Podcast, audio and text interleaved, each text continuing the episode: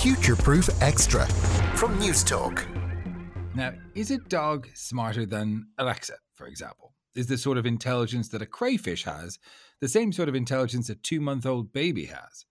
Comparing intelligence is tricky business, as even defining what is or is not intelligent and to what a degree is by no means an exact science. So, how can we compare ourselves to the likes of AI or octopi? Well, Dr. Paul Thagard is a philosopher, cognitive scientist, and author of Bots and Beasts What Makes Machines, Animals, and People Smart. He joins me now. Uh, Paul, welcome to the program. This is one of those age old questions that um, that really never has, has, a, has a solid answer. What makes us intelligent or wh- what is intelligence? Oh, well, thank you very much for having me. Yeah, I try to answer that question in a rather unusual way. I don't give a strict definition of intelligence because the existing ex- definitions aren't very good. And I also don't narrow intelligence down to just IQ as some eh, psychologists do. Instead, I go at an understanding of intelligence by looking at 12 features and eight mechanisms that are responsible for those. So, this provides a checklist of 20 different aspects of intelligence that we can then use to evaluate just how smart current machines and non human animals are. Take me through some of these um, different factors, uh, be- because as you say, um, IQ tests were shown to be not very representative of, of intelligence with regards to something like problem solving, because a lot of the time they were culturally specific. Um, so when you decided to put together these 12 uh, pillars of intelligence, what were you looking at? I was looking at my understanding of human intelligence, uh, human problem solving, and thinking in general, drawing on many years of working in cognitive science. So it does include some fairly obvious things like problem solving and learning and planning and deciding, but also some other features that I think are often neglected. For example, it includes perceiving. That is, part of being intelligent is being able to get information from the world, which requires us to be good perceivers. But it also includes things like uh, feeling that is, our emotions are an important part of make us intelligent, especially in interactions with other people. And social aspects such as communicating with other people and, and then acting on the world. So I end up with this long list of features that are just descriptions, but we want to have explanations too. We want to be able to figure out what enables people to do all these things. And to that, I look at some fairly ordinary things like language and concepts and rules, but also at other features like images. So a lot of our thinking isn't done with words, it's also done with pictures or with auditory or tactile imagery. So I think that's an important part of our intelligence also.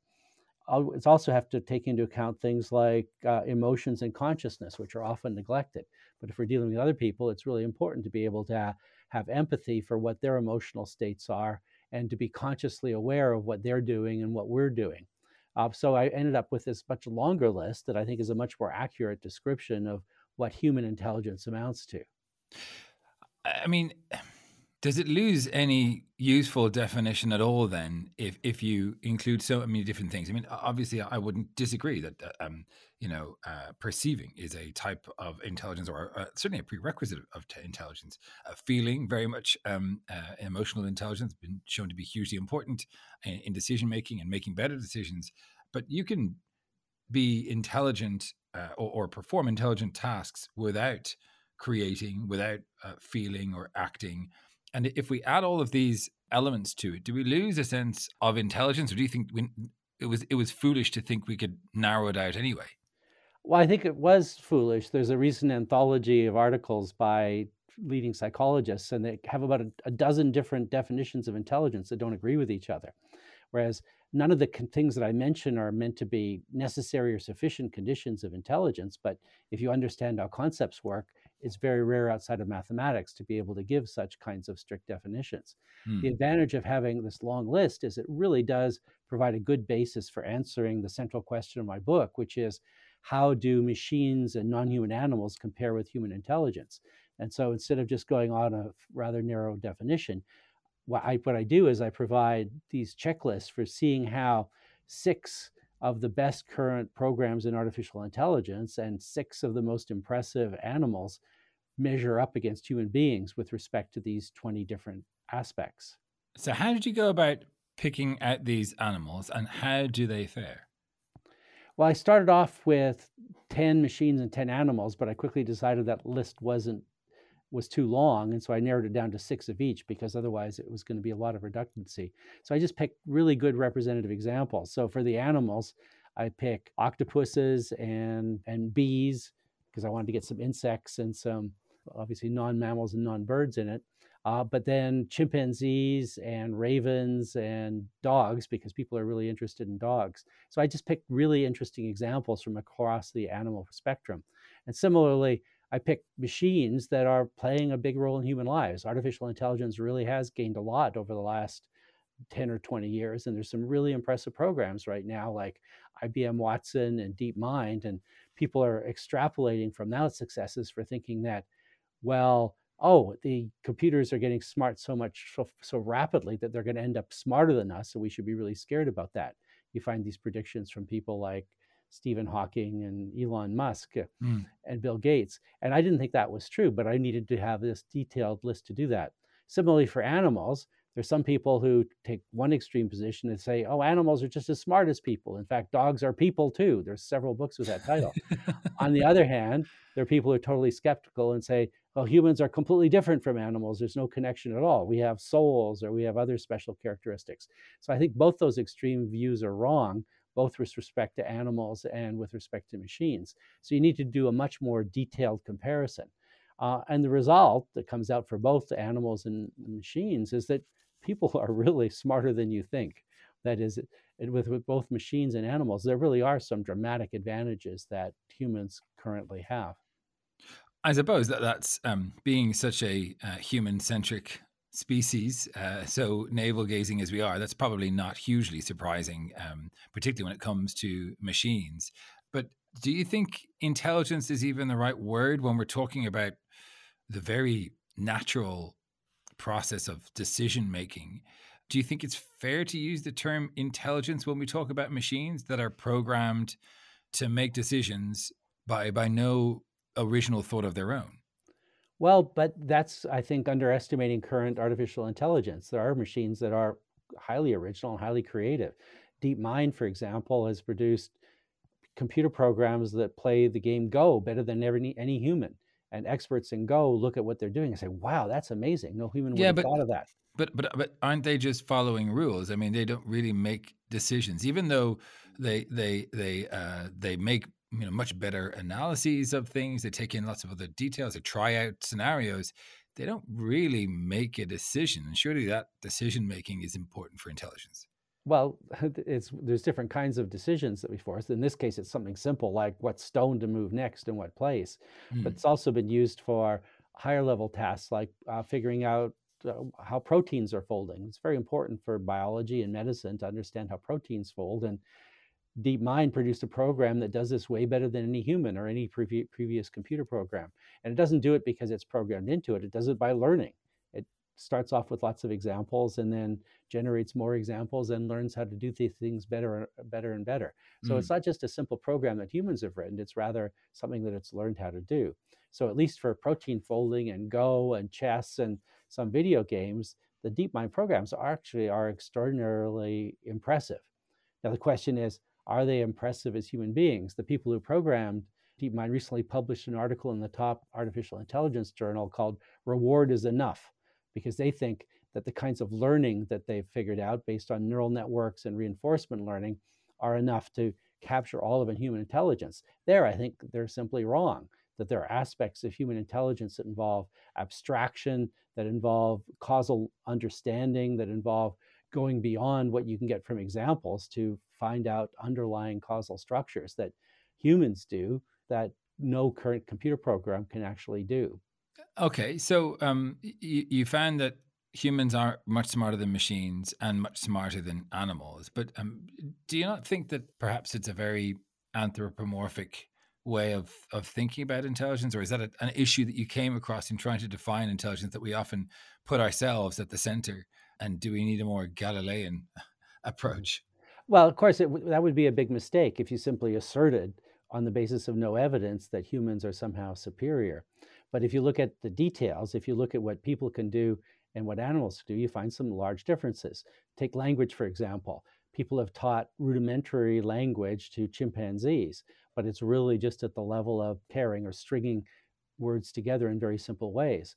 What's remarkable about human language compared to what any animal can do is recursion. That means embedding things so you're making sentences about sentences about, about sentences. For example, I can think about what you're thinking about what I'm thinking that you're thinking. So people can do this, uh, but no animals can do that. This seems to be a aspect of recursive thinking that many people have documented that operates only in humans. So that's not anthropomorphism. That's not simply assuming we're different.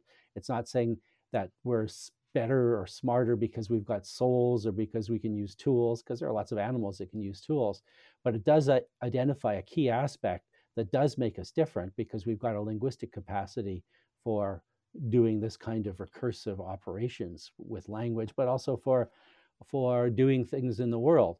Mm. So they're animals that use tools, but humans are, to this point at least, the only animal that uses tools to make tools. And we can use tools to make tools to make tools.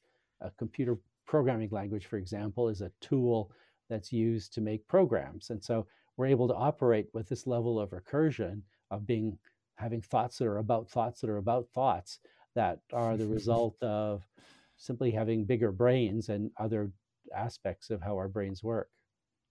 How did you compare these different species then? I mean, um, what what sort of experiments did you run, or did you just sort of examine literature? Like, did you have some sort of um, race between the bees, octopuses, ravens, dogs, and dolphins?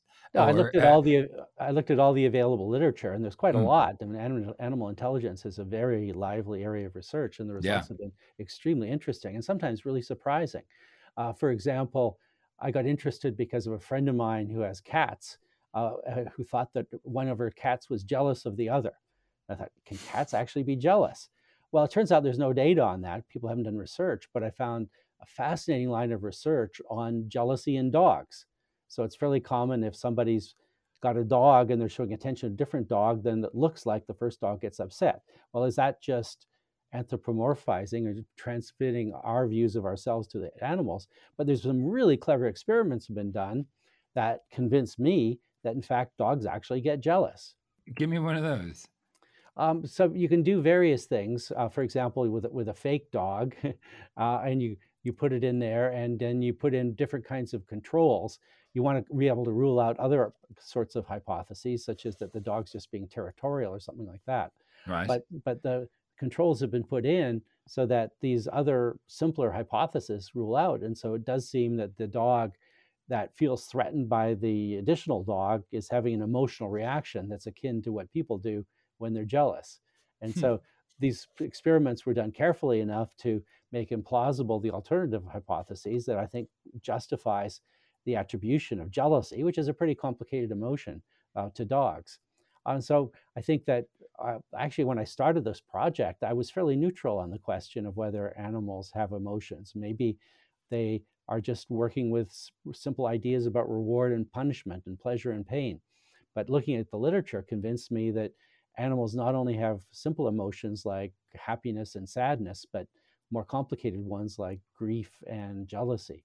So, there we got to look at the data. We've got to look at what's the best explanation of all the studies that have been done, often very carefully, to figure out mm. whether animals are capable of these range of emotions. Well, Jane Goodall has been asserting for decades that chimpanzees have a, a, wide range of emotions and has documented and talked about that for, for quite some time. So yeah, no, she the, was right. When she started yeah, yeah. working with chimpanzees, people thought they couldn't use tools, but she overturned that fairly quickly and started showing how her observations suggested that animals have emotions. But I think lots of experiments and observations have been done since then that support her very early judgments about this. Um, seeing as you looked at this so carefully, I'd love to get your thought on whether or not AI will reach a level of general intelligence um, that that humans have to be able to look at a novel news story, for example, or or a complicated piece of input and be able to give it context, analyze it, and form an opinion, for example. Well, some philosophers have made arguments to say this could never happen, that computers can never be intelligent, but none of their arguments are any good. I think it's really a, an open question. Uh, it's it's really an open question whether computers will be smarter than people. It's not going to happen soon.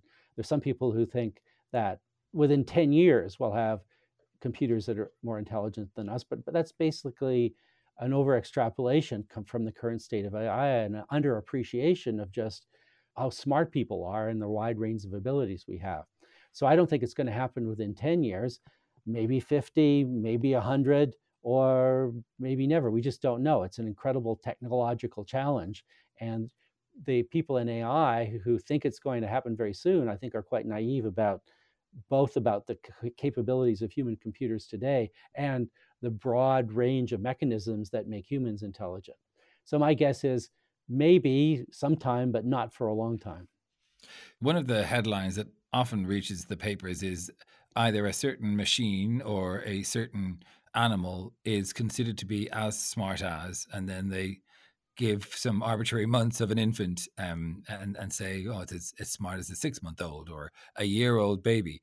Uh, how do you feel about that, having actually done the research to compare animals to humans to machines? Well, I didn't look at at the uh, ch- uh, ba- children or babies in this. I was interested in how these machines and how these animals compare with human adult intelligence. I mean, already 10 year olds are pretty smart. I mean, maybe not infants because they don't have language and they haven't developed really complicated ways of understanding how the world works. But babies are already showing some signs of understanding of causality. So a baby knows that if it shakes a rattle, it can get a sound or it can pull on, on its blanket. So infants already are showing some kinds of intelligence that I don't think you find in current machines. I mentioned before that no, none of these really impressive AI programs have got a good understanding of causal interaction with the world, whereas babies already have that. It may be, may be innate, or they certainly learn it very fast in the first few months of life. So that's one comparison that I think is quite interesting. But I think making some blanket judgment like that, saying, "Oh, the co- current computer is like a baby," is, is just not very accurate. There are obviously things that current computers can do, like play Go and do medical diagnosis that babies can't do. And so I think rather than making the you have met my children, Paul. Your children can do medical diagnosis. Good for them. very, very. Uh, they're very intelligent children. Um, really interesting book uh, called Bots and Beasts What Makes Machines, Animals, and People Smart. Dr. Paul Thagard, thanks very much for your time. Oh, thank you for a very interesting chat.